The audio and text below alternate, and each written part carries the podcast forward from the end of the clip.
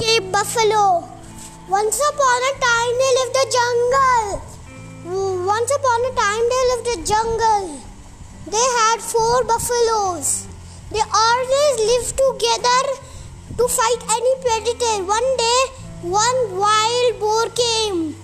He saw that he wanted to tusk all these buffaloes to eat them with his tusks. So, what he did, he saw tomorrow they were fighting with each other with their horns, and they and and then the four buffaloes. One buffalo went to the left, one buffalo went to the right, second buffalo went to the right, one buffalo went to the left. All of them went in different direction to graze.